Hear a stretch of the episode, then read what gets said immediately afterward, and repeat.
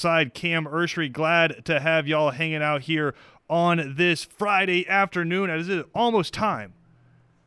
Little over 24 hours away from the SEC championship. Georgia and Alabama will be joined by Brooks Austin from Dogs Daily on SI.com coming up here in just a couple of minutes. But as we start to get closer and closer to this game, more and more people, I think, starting to fall on the side of Alabama Alabama in this game. So really looking forward to catching up with Brooks about that. Also, of course, going to get you our picks for the rest of the weekend. Really excited about this one. Just an awesome slate from noon to eight o'clock coming up on Saturday afternoon. So, so much to dive into here on the show. But starting again, of course, with the SEC Championship. You'll be able to hear it live right here on ESPN Radio starting at four o'clock kickoff. And again, number one versus number three, getting ready to rock. Catch up with Brooks Austin here in a second. But going into this, I think the major storylines, as we've talked about before, number one, can this Georgia offense score enough against an Alabama offense that has put up over 40 points a game? Think a lot of people are surprised. Georgia's right there with them, but we know how prolific this offense can be. Obviously, the main storyline going to be can Georgia finally get over the hump against Nick Saban? Haven't beaten them in the last six tries.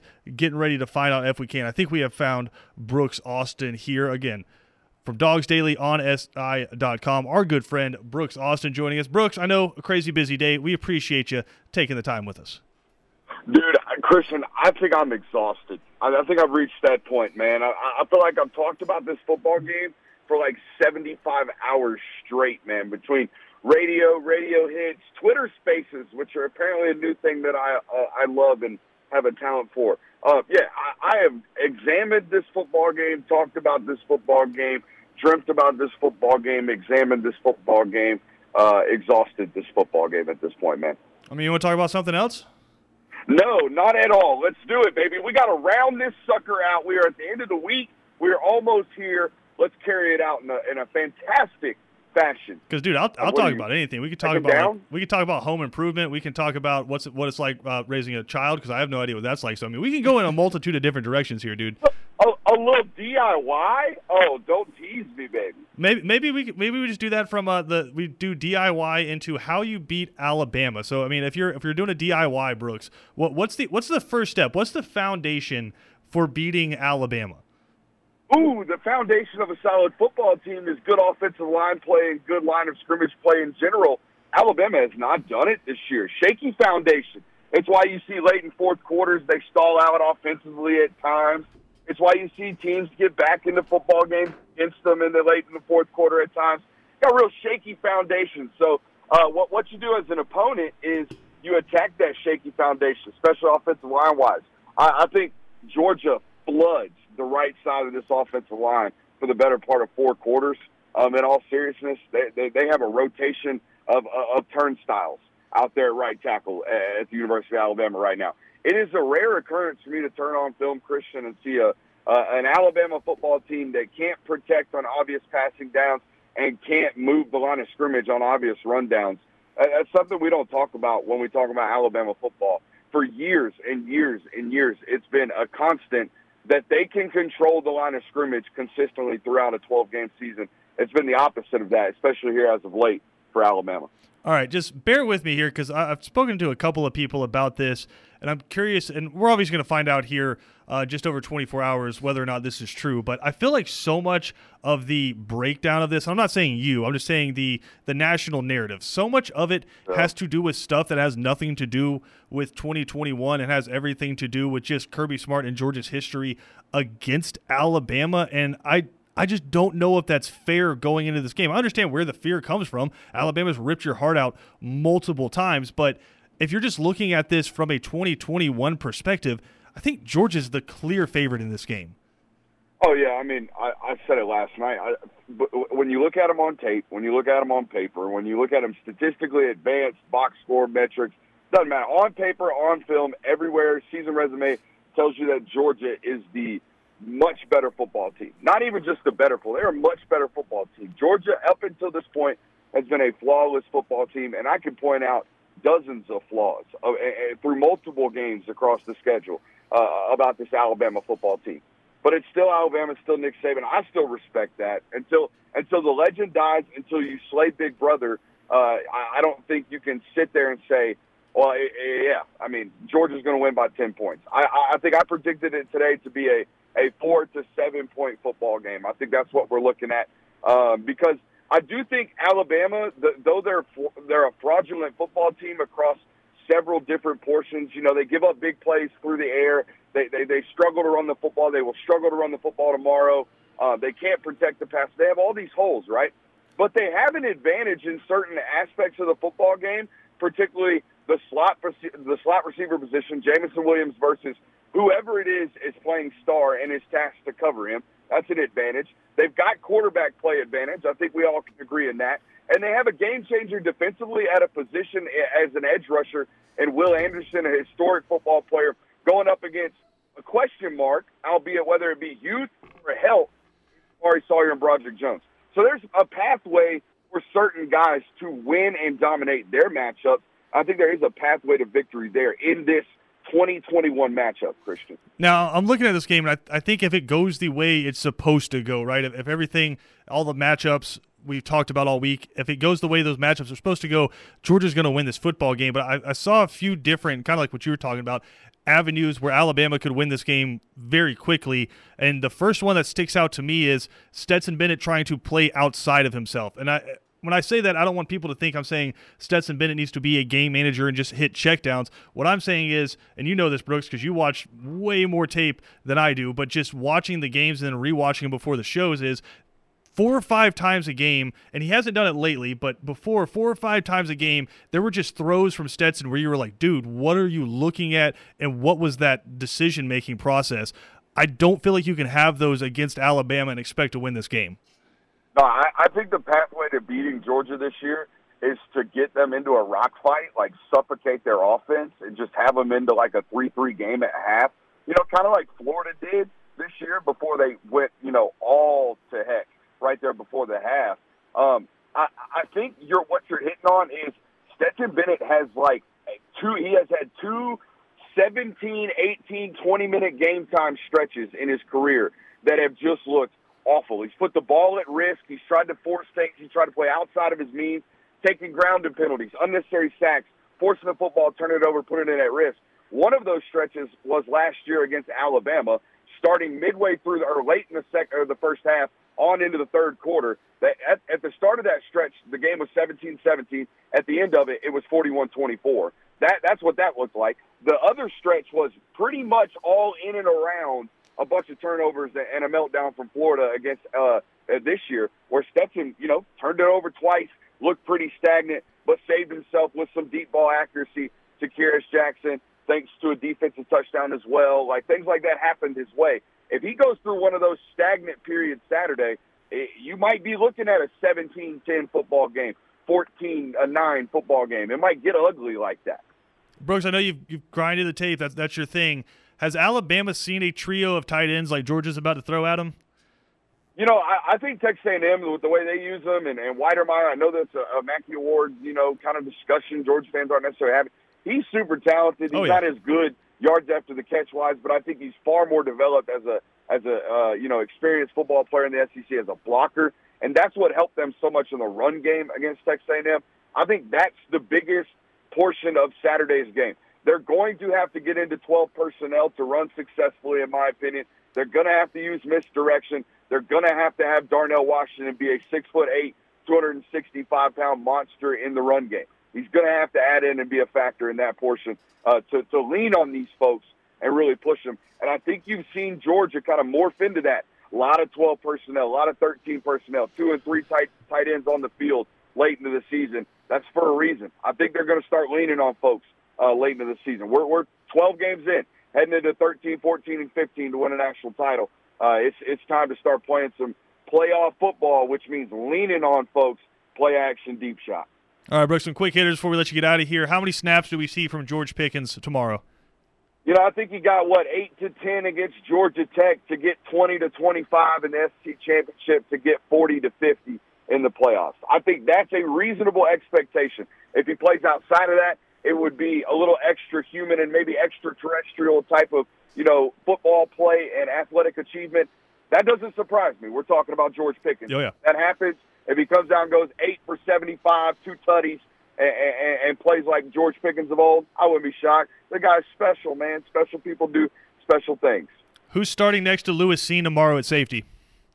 Ooh, tough one. I game time decision. You got to beat Bama. We got to you, you got to kill the monster while you got them. They're down right now. You don't you do not want to allow Alabama to have 18 days to get healthy for a playoff run at running back, at offensive line, figure things out defensively. You don't want it. You got to slay them now. If Chris Smith's 90%, I play him. That's what I do. Who's Georgia starting left tackle tomorrow?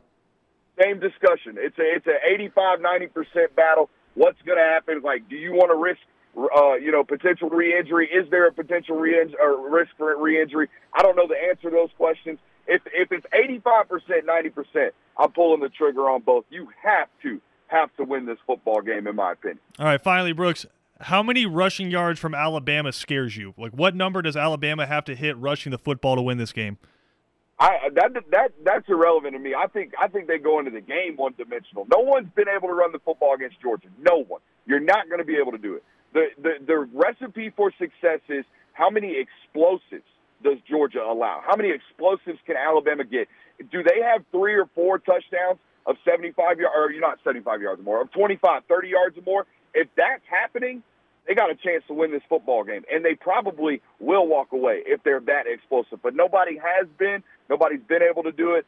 But Alabama might have the recipe to do it, except for the fact that they give up what I call two and a half second sacks, Christian, where guys are just running free right to the quarterback. That's a problem, um, and I don't I don't see a recipe uh, that leads to success on a long-term battle for Alabama tomorrow offensively. Yeah, not a good look when you're having to pull your starting center and starting right tackle the week before you play Georgia because of play, not because of yeah. injuries. Brooks Austin, Dogs Daily on SI.com. Brooks, I know, like you said, crazy week. It's pretty much seems like all season has been leading up to this game. So I know you've been packed this week. We have been as well. We appreciate you taking some time, brother. Look forward to talking to you on the other side. Anybody got a coffee sponsorship? Holler at you, man, please. Thank you. We'll see you. There you go. Brooks Austin. You can follow all of his stuff on Dogs Daily on SI.com. He does an awesome job breaking it down. He said it there, Cam. For Brooks, the key don't give up the explosives. And I think we've seen Georgia do a really good job of that this year. We've seen a couple times where I think South Carolina was able to throw the ball over Georgia's head, and Tennessee those first couple of drives where Georgia really struggled with just the the pacing, but then quick adjustments, and they really weren't able to get anything else going downfield. The recipe for beating Georgia, as Brooks said, is don't bang your head against a wall. Don't just try to run at Jordan Davis and Devonte Wyatt. One dimensional throwing the football. That sounds like a very hit or miss plan to me, but it also sounds like the most realistic one for Alabama against Georgia. Yeah, it's a hit or miss plan, and it's something we're not accustomed to for these past couple of years. A championship team relying kind of on their defense. I mean, this team is generated and built on their defense if they want to win a championship. Um, you know, the explosive plays with Bama in the past have killed us with, you know, Waddle, Ruggs. I could keep going on. Amari Cooper. Amari Cooper. I could oh, yeah. go on the tree of you know, wide receiver they had. You didn't, even, say, you, didn't you didn't even say DeVonta Smith. Yeah, DeVonta Smith. You could go running backs, Eddie Lacy, and those type of guys. We could go on and on about that. But if, like I said yesterday, I don't know if their receiving corps scares me like it has in the past. If you can hold them, just contain them, and contain Bryce Young from scrambling and improvising.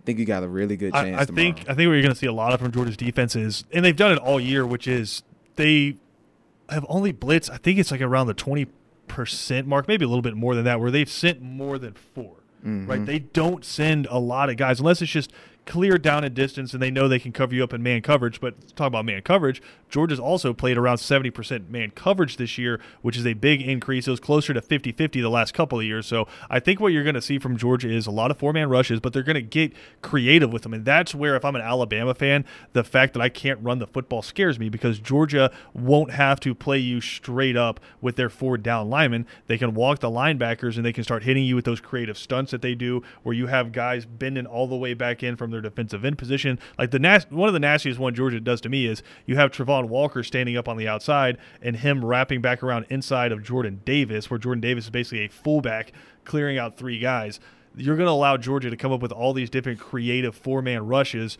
and they can drop seven back into coverage and play zone, and just if if you get cooked on the inside, you'll have three or four guys there to tackle them. Yeah. Right? If if if if Jameson Williams beats Brini, which we've seen before, and gets a slant route, well, a seven yard gain beats the hell out of a 70 yard touchdown, which I think he has three of those this year, right? So you just can't have the back breaking play. They, if it's seven yards at a time, fine. Do that all the way down the field. Yeah, I mean, I think you remember last year when we was up seven at Bama, they had that big touchdown against Waddle, like, and that's what kind of changed changed the game. It was like a 80, um, 85 yard touchdown. Yeah, if, if Jaylen Waddle got the open field, that was a wrap. Yeah, he got Yeah. an open field. He's one of the fastest dudes I ever seen. But man, I mean, Bry- at at the end of the day, as brilliant as Bryce Young is and as good as he is, he's still a young player. He's still what? He doesn't even have 15 career starts. You got to pressure him and get him out of sync. We've seen it happen before where he's put up big numbers, but you look at the game, he, the eye test tells you he didn't have a great game. He just put up great numbers, and I think that's what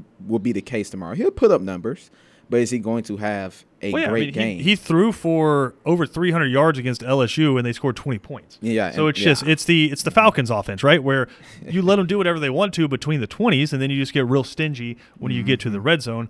I I think the and Georgia's not going to come out like this, where it's just hey, we're going to play bend but don't break defense. This is an attacking defense, and they feel like they have the guys. They they they put the goal up every week of not allowing more than 13 points. Do not And change that- game Yeah, that is not that's not going to change against Alabama. But I'm if I'm, if we're being realistic, this is the best offense Georgia's gone up against. Uh, clearly, like outside of Ohio State, and I'd hear arguments if you just want to talk about pass catching groups. I'd hear arguments between Alabama and Ohio State, but one of the top two wide receiver groups in the country. Just keep everything in front of you. Don't get confused in coverage, and that's why I ask about Christopher Smith. Is Dan Jackson has done a very admirable job, Mm-hmm. and he's played some good football. But you want your starting safeties because you gotta don't you, you don't one, you just don't want a backup safety trying to run with Jameson Williams. You got to win this one. Is what Brooks said. yeah. I don't care what anybody says. I don't want to rematch. Well, here you have to. win here's a, a thought, and I was going to talk about this during the pace. But we can talk about it now. Is does Georgia come out too fired up? I, Because it's it's It- interesting, right? Because Georgia's favored in this game by six and a half points, but it just the narratives around it. Bama, I guess, is favored by the universe. I guess is the best Oh, way to put it.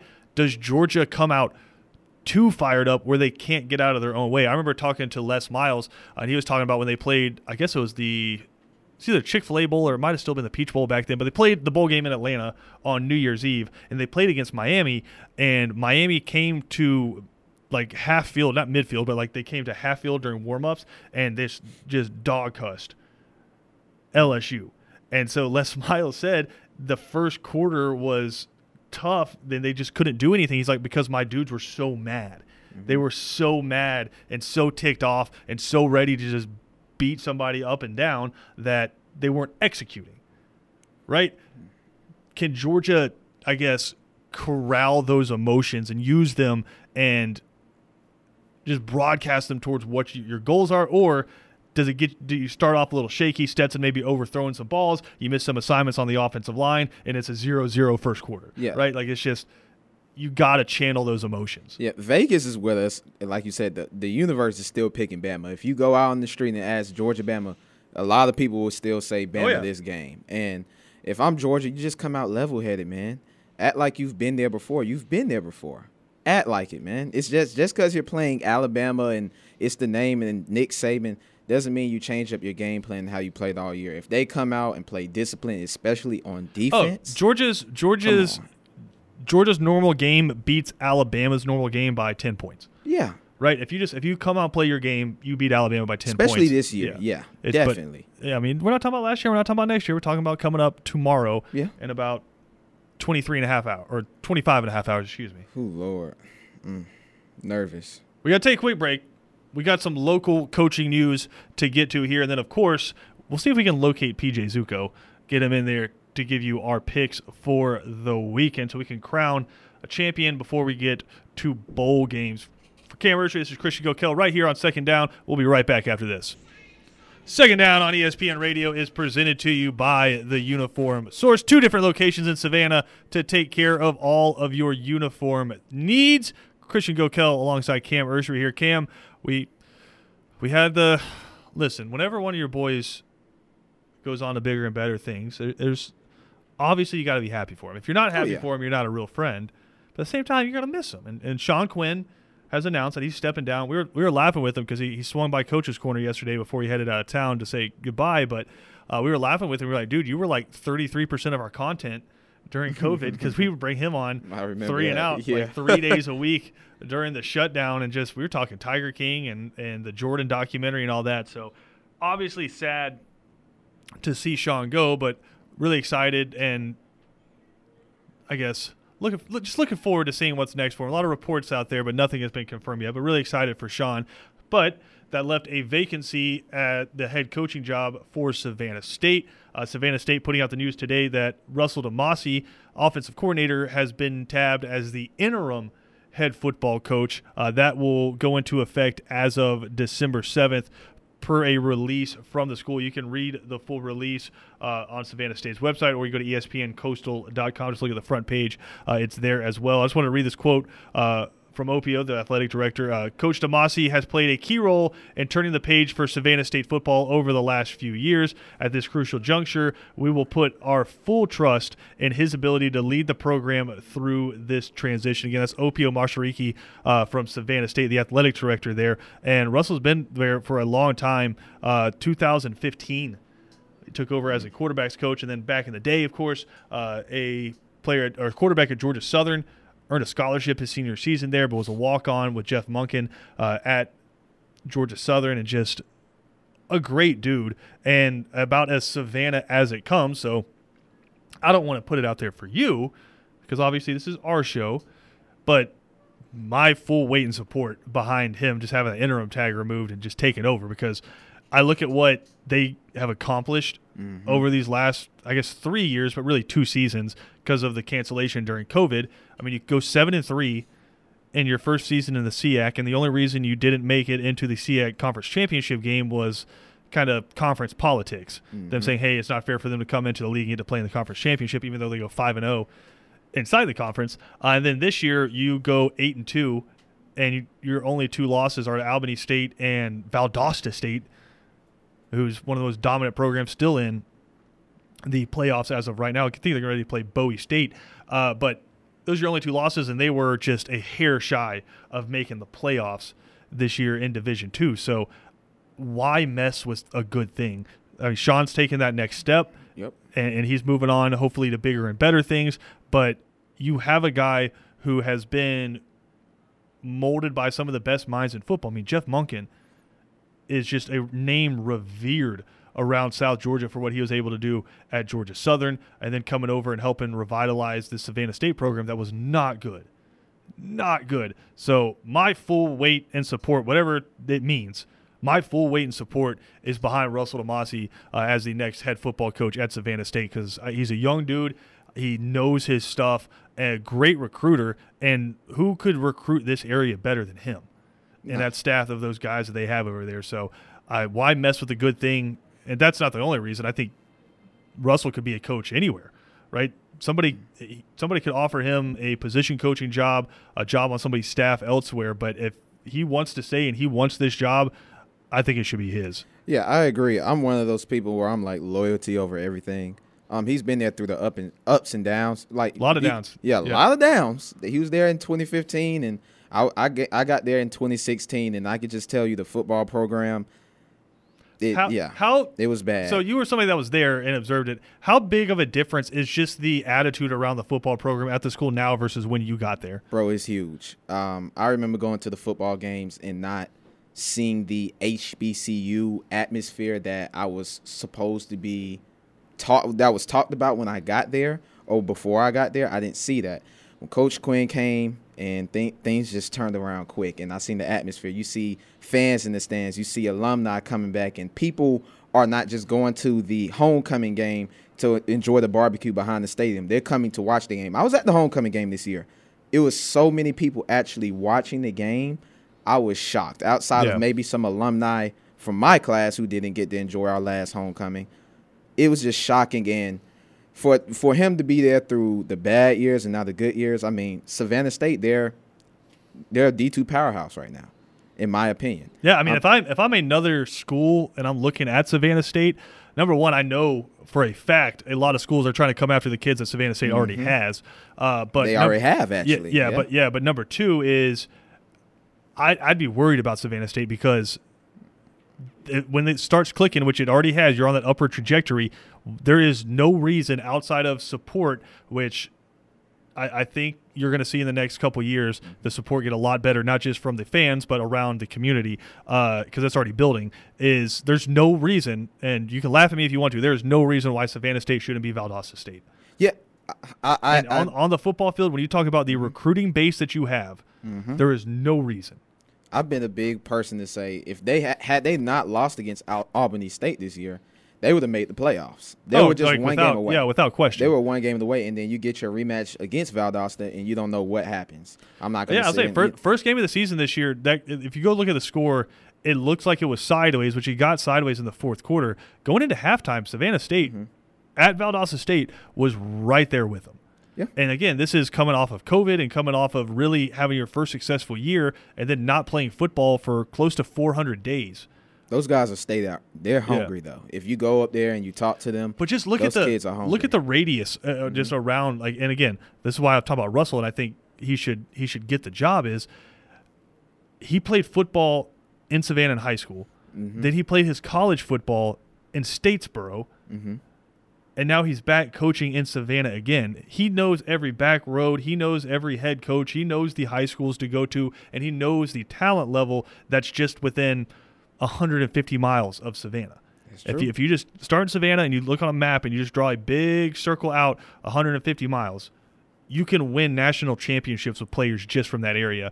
And who's going to recruit that better? You gotta know what you have before it's gone. Yeah. You, you do. You got to. And Oh, I don't think oh, he should yeah. be an interim. I think he should get that head coaching position. He's paid his Well, dues. I, I uh, understandably from the athletic department side, they have to do their due diligence. They have to go through a coaching search and they have to go through interviews. And you wouldn't be doing your job if you didn't do that. If you weren't trying to get the best possible person, but I think when it comes down to it, the best possible person is on the staff at Savannah State right now, and I think the sooner the interim tag is removed, the better.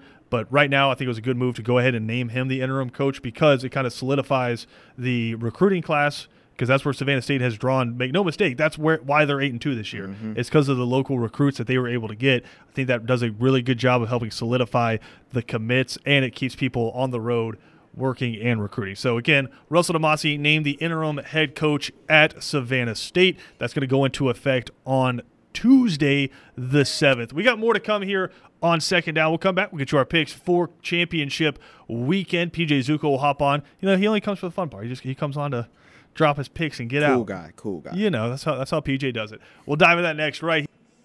Second down on ESPN Radio is presented to you by the Uniform Source. Christian Gokel alongside Cam Ursery. Oh, and just humbled and honored to be joined by the one and only PJ Zuko here. Only have 30 seconds today, so hurry hurry it up. You know, hurry. Oh, I will not. I'm I'm, just taking kidding. I'm taking Just- my time with these picks. You know why? so happy to be. You know why here. I'm taking my time with these picks?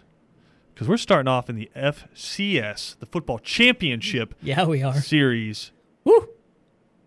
with, and we're gonna just kick it right off with Kennesaw State at Eastern Tennessee State. And before we do that,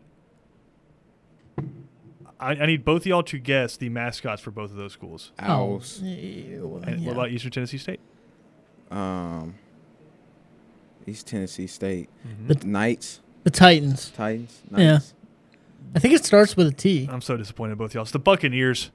Come on, guys. The Buccaneers. Bucks. Buccaneers starts with a T. We're talking about the Bucks. All right, you got you, you going hootie who, or you going with the Buccaneers? Hootie Hoo, of course. I mean, they, they got the Road Warriors this year. Uh, there's, there's a strong football program there, and they're they're going to go on the road and uh, beat ETSU by at least 15 points. All right, Cam. Lock it down. Uh, Kennesaw State's only what loss this year was Georgia Tech. So give me Kennesaw State. I'm gonna go with the take that. Bucks. Eastern Tennessee State. Wow. I like I like what those dudes are doing over there. What you don't you don't like ETSU? Wow. Sorry, I'm, I'm just not rocking with Hootie Who. That's my bad. Yeah, I'm gonna go with the Bucks there. All right, next up, Sticking with the FCS here, we have Southeast Louisiana at James Madison. Any guesses on the mascots for those two teams? Southeast Louisiana. Yes, sir.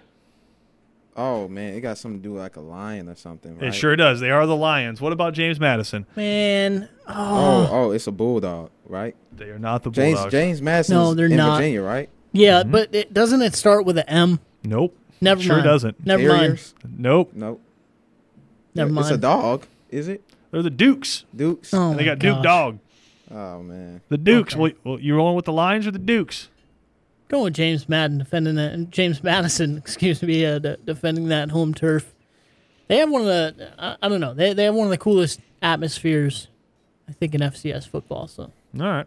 I want to say a few years ago, James Madison beat what Virginia Tech. Uh, I think you're correct. Yes. yeah, Yeah, yeah. So give me James Madison. I'll go off of that. Uh, yeah, I'll go James Madison in this one as well. Even though I think it'll be closer than a lot of people think. All right, Bowie State at Valdosta State. Not even a question. The. Blazers. Of Now, course. no, hold on. What is Bowie State's? That I don't know. I know Val. You haven't known any of them. the Bowie State, I'm just Da- kidding. You knew the Lions. the Bowie State Davids. No, it should be the Bowie Knives, but um, they're not. Oh, I was hoping it'd be the Davids, David Uh, Bowie. Or the Bo- Broncos. the Bowie Blades. The Bowie Bulldogs. oh, of course. So boring. Yeah, So we're all going. Bla- Insanely. are we all going Blazers here? Yeah. course. Yeah, All right. as the as the as the head blazer walks out of the studio. KT Blazer walks KT. out. Yeah, we're walking with the Blazers here. All right, let's go to. I guess we're going back in time to Friday now.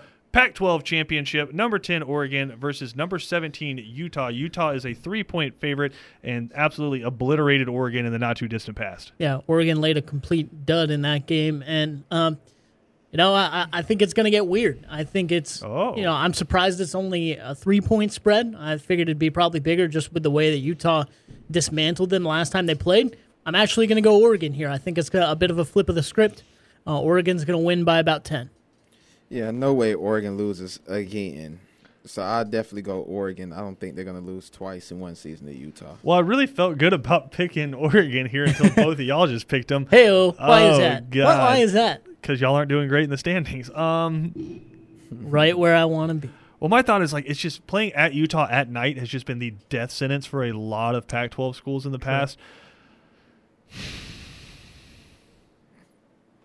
It was a coin flip for me, and I was going to go with Oregon just because it's hard to beat the same team twice. But because both of y'all picked Oregon, I just got to use my brain. I'll take Utah. Uh, the three points. That one's on Friday. All right, moving on to Saturday noon kick Eastern time, eleven o'clock in the morning kick local time. Number nine Baylor versus number five Oklahoma State for the Big Twelve championship. Oklahoma State a five and a half point favorite. So crazy to me that the game is like relegated to to that kind of kick Well, time. dude, they play Uh, they play all of the games. They just play the game at eleven o'clock local time. Yeah, it's weird. Um, it's weird, but I'm gonna go with Oklahoma State here. Um, I know that this was a pretty tight, tightly contested ball game the first time around, and Oklahoma State surprisingly winning with defense this year. I think this this could be like a 17 to 13 game. I don't think people uh, realize that, but I'm gonna go with Oklahoma. Open uh, Oklahoma State offense opens up a little bit more, and uh, Cowboys win their first no win, win a Big 12 championship. Uh, I'm definitely going Baylor. Um, I think Baylor will win. Oklahoma State's already beat them this year. I think it's hard to beat a team twice. I think Oklahoma State lost to Iowa State. Baylor lost to Oklahoma State and TCU. So I go Baylor. This was really hard. Uh, Oklahoma State won their matchup by ten, and it was at, but it was at Okie State. This one's on a neutral site, and then at the same time, Baylor just beat Texas Tech by 3 and Texas Tech like barely missed a field goal that would have tied it at the end. Oh man, Oklahoma State can never stay out of their own way. Give me, give, give me Baylor in this one. Sad but true. Yep. Uh, moving on to the Sun Belt Championship game, 3:30 on ESPN. App State at number 24 Louisiana, the Raging Cajuns. Their final game under head coach Billy Napier. Raging Cajuns, three-point favorites at home. Sunbelt's the fun belt for a reason, man. Oh no! That's why it always stays interesting. Now, the first time these two teams played, Louisiana dismantled Appalachian State. But since then, Appalachian State. just call them by their government name, eh, App State. my, my bad. but uh, since then, you know, App's been on a roll. And Louisiana, honestly, uh, they, they opened up the season with a loss, have rolled since then. But been playing with fire a little bit over the past few weeks. I have some close wins there. So That will happen when your coach is interviewing in Gainesville. That's- Absolutely. you know? So, give me App State with the upset victory. One of the one of the fun upsets of Championship Saturday. Oh no, give me Louisiana. um, I definitely know that. I wish they would have beat Texas. I would love to see where Louisiana, Louisiana would be ranked right now had they beat Texas. But Louisiana. yeah, Louisiana. All right. I don't know if App State has enough in the tank to beat them. I think they're. I mean, Billy Napier may might be. Well, it's the second to last game? So I, I don't know if he's going to say. I don't know that he said he's going to coach the bowl game. I think this is Okay. probably his last game. okay, well, definitely give me Louisiana. Yeah, I think Louisiana's going to uh, win this one pretty big. They won 41 to 17, I believe, earlier in the season, and it's back at home. This isn't a neutral site game. This was at Louisiana. So yeah, with Cajun Field. Yeah, give me, give me Lafayette in this game. I know they don't want you to call them that anymore, but it is what it is. Fine. Uh, Everybody's doing fake Southern accents apparently now, so it's cool. Uh, number 21, Houston at number four, Cincinnati. The Bearcats with a spot in the college football playoff potentially on the line. They are 10 and a half point favorites at home. And for that reason, I think they come out tight. They they don't play loose. We kind of see that Cincinnati team that we saw against like like an Indiana or a Tulane when when they played them, right? So they come out with the victory, but Houston ends up covering. Uh, I'll, I'll take Cincinnati by three, but but Houston for the for the pick. I actually have Houston for the win. Um, I think Houston's going to upset them. I just don't see see Cincinnati making the playoffs, win or lose. So I actually have Houston upsetting them and you know win the act. I think Cincinnati knows that they have to win this one, and they probably have to win it handily just to put away any doubt of them getting in. I, I think they have a very good chance to make the playoff if they win this football game. Like I would have them favored to make the playoff if they win this game. I think they cover. I, think they know they have to do that. And I think when we've seen them with their back against the wall in some of these games, they've obliterated people. I'm looking at the SMU game. So I, I think Cincinnati wins this game handily. All right. In a game that I advise people not to watch because there's much more entertaining stuff I'm on at that time. Number two, Michigan. they are 11 point favorites against Iowa. Yeah, and you know I've, I guess I've I should say number 13, Iowa. right whatever whatever that means. I've I've called Michigan a fraud for most of the season, and then once I start believing in Ohio State, Lambasted Ohio State. of yeah. course that they do what they did to them. But this is the thing with Michigan. Like most Big Ten teams that end up having having the spotlight on them, they play to the level of their competition. Michigan's always in a close game. I think they had one like solid blowout win, and it was against Wisconsin. Now we see what Wisconsin is, right? So they're going to play down to Iowa. I think they're more talented than Iowa, but they're going to play it down to them. It's going to be a boring, inept type of football game that Michigan's going to win like 17 to 13, like 20 to 20 to 14 or something Wow. like that. So give me Iowa for the points. Michigan will win, but it's going to be close and boring and Michigan's going to going to play down to Iowa like they always do. This is the tough one. I I'll pick Iowa. Um, I just it's what I told my mom last week. I think Michigan is just allergic to prosperity, man. Oh no! So you Yeah. think Iowa's going to win straight up? Yep. Yeah. Yeah. I think Iowa has a chance to win straight up. Well, I, I want to say Michigan by three, but it's just something that's it's weird, man. I'm getting weird vibes from a game like this. This is the type of game where you beat Ohio State and your fan base is huge and you got this big line of 11 points and then you go out there and lay an egg. I would So agree with you if Iowa. it was anybody but Iowa. And like if Wisconsin was in this, I'd feel a lot better about saying, "Oh, potentially an upset," because Wisconsin just does weird things. Iowa has literally never done anything weird in their life. Like people in the area of the country like hate dancing, right? Like it's just like nothing, nothing weird happens. They can't throw a forward pass. Yeah, like no- at least nothing- Wisconsin nothing- can do that yeah, to the other nothing team. weird is going to happen in Yeah. this game. All I think is going to happen is Michigan's going to tee off on Iowa. I think they win it like twenty-four to seven or something like that. Not a overly entertaining game, but they just Iowa can't do anything on offense. Michigan probably forces a couple of turnovers, and they win the game going outright and get to the college football playoff. So yeah, give me Michigan and them covering. And what I think could probably be the most entertaining game of the day: number fifteen Pitt. They are three-point favorites against number sixteen Wake Forest. Yeah, and I've been going with Wake Forest over the past few weeks to, to see them get to this point. Uh, but I think you're going up against what, what should be, and even more of a, a, a Heisman, uh, you know, not front runner, but but challenger than I think he is, and that's Kenny Pickett. So I, I think Kenny Pickett lights it up, and Pitt Pitt wins by you know maybe ten. two of the best quarterbacks in the country going into the draft as well. I take Kenny Pickett and Pitt to cover. potentially future Falcons quarterback, Kenny Pitt. Yeah, I'll rock with Pitt in this one as well. Finally, and we've all been waiting for number one Georgia, six and a half point favorites against number three Alabama. Yeah.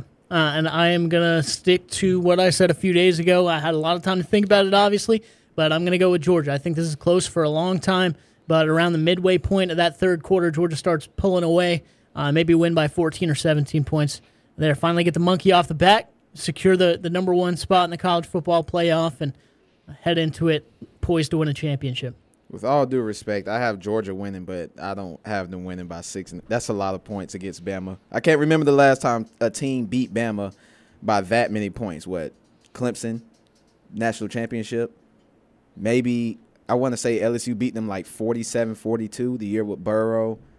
It's I- been a while. I may be was misremembering close. now. Yeah, I thought I thought they handled it, but yeah, Yeah, it's it's been a while. Remember DeVonta Smith got that late touchdown Yeah. to close it. It's been a while, man. I don't. I have Georgia winning, but six and a half points. Whew, that's a lot of points. 46-41, Yeah. Yeah, that's a lot of points, man. Mm, Georgia will win, but I got Alabama covered. Give me Georgia. Woo.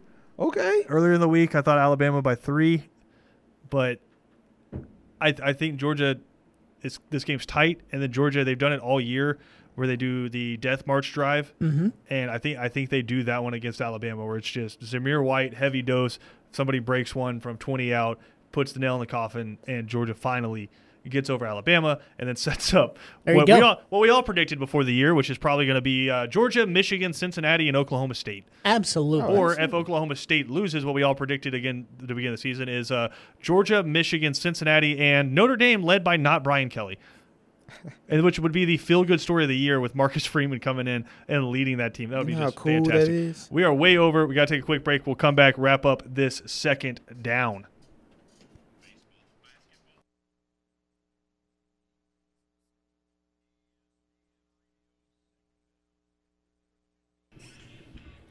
Guys, I have an important question as we have like a minute here before we get to three and out. Who is more fraudulent this year?